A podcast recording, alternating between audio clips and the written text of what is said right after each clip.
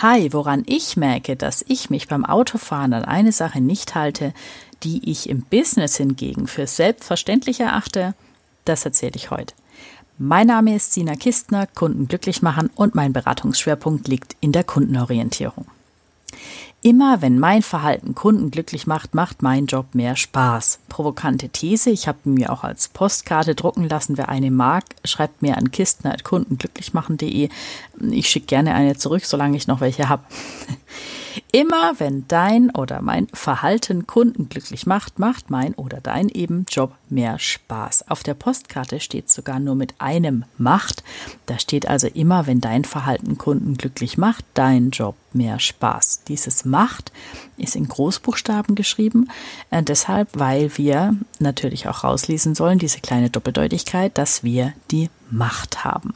Wir haben die Macht darüber, ob der Job, den wir da gerade tun, Spaß macht, und wir haben die Macht darüber, ob wir den Kunden glücklich machen bei dem, was wir denn da tun. Und es gibt so ein, zwei Dinge, die helfen einem dabei, und einen Aspekt, den mag ich beleuchten hier, und zwar das Reframing. Es ist ein wirklich wirkungsvoller Baustein, etwas, was passiert oder die Frage, die kommt, was immer es ist, in einen anderen Rahmen zu setzen, also in einen anderen Zusammenhang zu legen, dem Ganzen einen anderen Kontext zu geben, sich zu fragen, was könnte noch dahinter stecken, sich die Frage zu stellen, welche Chance bietet es mir, was kann ich daraus noch gewinnen. Denn wir sollen ja dem Kunden nicht nur bildlich gesprochen die Füße küssen, sondern auch dafür sorgen, dass wir selbst glücklich sind bei der Arbeit und dass wir selbst abends nach Hause gehen und sagen, ja, das war ein Tag. Ist für mich immer ein ganz besonderes Anliegen, dass Mitarbeiter eben abends nicht am Küchentisch zu Hause dann sagen, boah, mein Job macht mir echt keinen Spaß, oder dies und das ist heute vorgefallen und da hat es mir eben jetzt keinen Spaß gemacht und böser Kunde und blöder Lieferant und ach, alles irgendwie gemein. Sondern dass wir daran eben auch arbeiten, dass ich nach Hause laufen kann, abends als Mitarbeiter selbst im Kundenservice oder im Reklamationsmanagement und eben berichten kann, naja, mein Tag beinhaltete dies und das und nicht alles war schrecklich.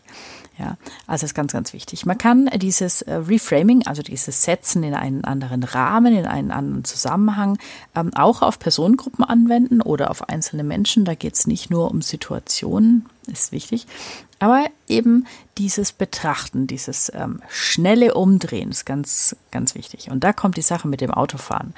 Wenn ich Auto fahre, dann, ich meine, ich bin auch nur Mensch, ja, und da kommt es eben ab und zu mal durch, dann höre ich den Nachwuchs ab und zu sowas sagen wie, oh, warum fährt denn die da so langsam? Und oh, warum parkt denn der so dämlich ein? Und ich weiß, woher es kommt, ist ja klar, hört das Kind schon ein Leben lang.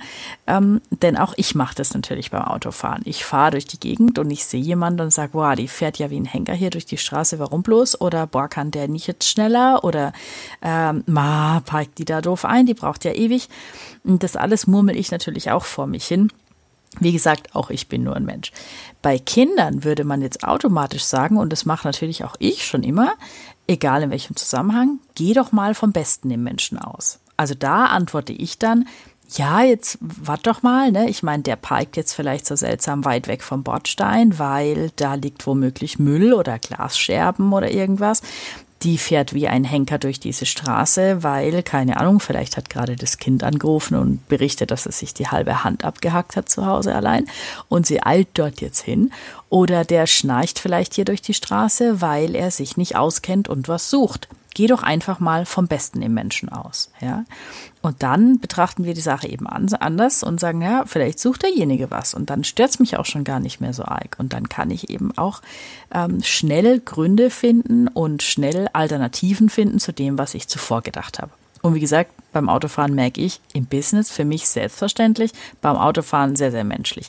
Ich finde, und das mag ich heute auch jedem ans Herz legen, im beruflichen Zusammenhang kann man sich da eben halt auch ein bisschen besser disziplinieren als beim Autofahren, zumindest finde ich das, und man kann das üben. Das ist also eine Angewohnheit. Alle Angewohnheiten, die wir haben, können wir natürlich üben und verändern. Und blitzschnell umzuschalten und zu sagen, welchen anderen Rahmen kann ich denn der ganzen Sache jetzt geben, das lässt sich üben, indem man vielleicht mal 2 bis 3 Tage bei allem, was man erlebt, sieht und denkt, mindestens 2 andere Möglichkeiten findet, bei denen man nachdenkt, wie könnte das denn noch anders sein? Wie könnte denn es noch anders sein, wenn ich vom Besten im Menschen oder aus der Situation ausgehe? Jetzt ist es natürlich so, dass wenn Kundenanfragen kommen oder Reklamationen kommen oder ein Kollege irgendwas ganz, ganz schnell will und der kann mir jetzt nicht erst noch berichten, dass beim Kunden vor Ort, beispielsweise draußen, die Welt gerade halber zusammengebrochen ist und er deshalb das jetzt dringend oder wichtig oder keine Ahnung was, dann muss das einfach so sein. Und dann, klar, klingt es vielleicht auch manchmal harsch und nicht so freundlich, wie wir uns das immer wünschen würden. Trotzdem darf ich eben für mich umschalten, weil sonst stresst mich das natürlich auch. Ja. Und sonst laufe ich eben doch heim nach Hause und sage, wow, der Tag war schrecklich. Also ich darf vom Besten ausgehen, mal üben, 2 bis 3 Tage lang, immer mindestens 2 Möglichkeiten finden, egal was passiert, nachzudenken, wie könnte das anders sein, wenn ich vom Besten im Menschen ausgehe. Wohlwollend zu denken, die Liebe zum Kunden entdecken. Es gibt ja auch Bücher, Hörbücher genügend darüber, die diese Begrifflichkeit auch so verwenden. Die Liebe zum Kunden, liebe deine Kunden, gibt es ein ganz tolles, kann ich empfehlen.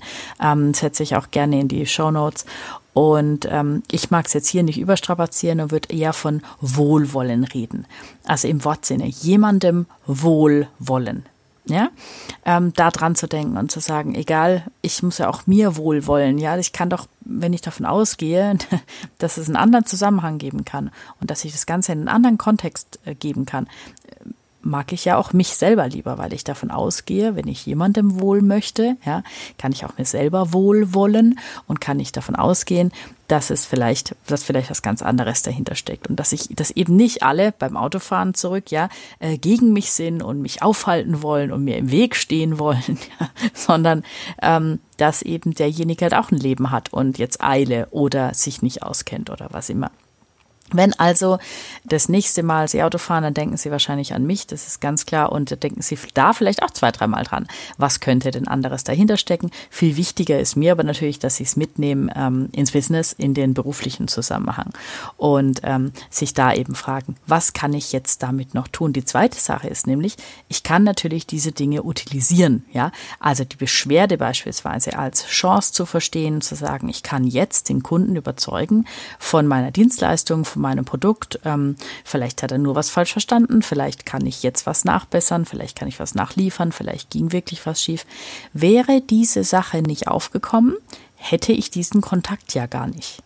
Also wir alle wissen, wenn alles gut läuft, dann hören wir von Kunden nichts. Ja, und was wir auch wissen, ist, dass wenn was schief läuft, Menschen das irgendwie...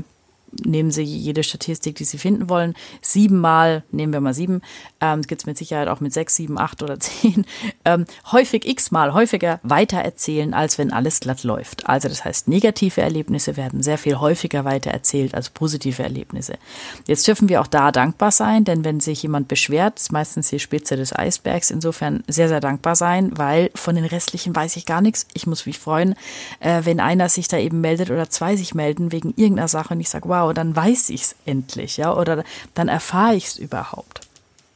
Also, Leute erzählen viel, viel häufiger weiter, wenn was schief geht, als wenn was nicht schief geht. Insofern darf ich mich freuen über die Chance und auch da das Ganze in einen anderen Zusammenhang setzen, in einen anderen Rahmen und sagen, das ist meine Chance jetzt, diesen Menschen glücklich zu machen. Ja, jetzt und heute denjenigen doch noch von meinem Produkt zu überzeugen, meine Dienstleistung für ihn doch noch greifbar zu machen, ihm zu erklären, eben an einem Strang zu ziehen, fürs Unternehmen zu sagen, jetzt habe ich die Chance, dieser Kontakt ist nur deshalb entstanden.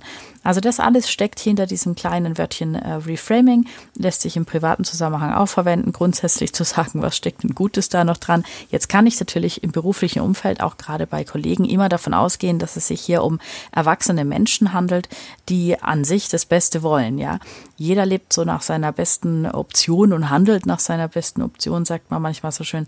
Und ja, schon so. Ja, wir dürfen davon ausgehen, dass alles erwachsene Menschen sind und alle eigentlich was Gutes wollen und eigentlich was erreichen wollen. Jetzt fällt es manchen nicht ganz so schwer und auch ich weiß, wenn sich jemand beschwert zum Beispiel oder wenn jemand was in der Eile braucht und jetzt da vielleicht sogar seine gute Kinderstube vergisst, dann ist es eben umso wichtiger zu sagen, ich drehe das rum, ich nutze es als Chance und ich gucke, wie ich das ganze Gespräch so führen und abschließen kann, dass auch ich mich hinterher wohler fühle. Denken Sie also beim Autofahren an mich, denken Sie an das Beste im Menschen, disziplinieren Sie sich besser im Business, ja, und nutzen Sie diese Macht, die wir da haben.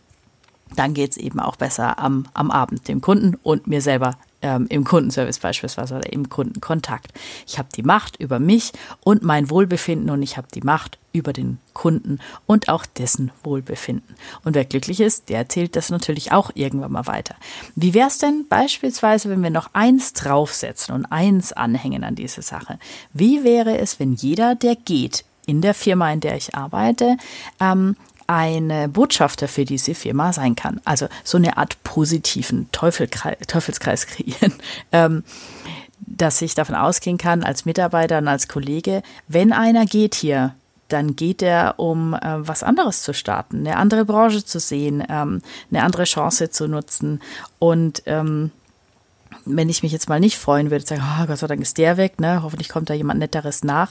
Da kommt niemand Netteres nach. Also wenn wir Mitarbeiter gehen lassen, die keine guten Botschafter sind für die Firma, dann wird da auch nicht allzu viel Gutes nachkommen, weil dann ist ja wieder Platz frei für eben solche, die da draußen ja wieder hören, ja, bei denen so und so.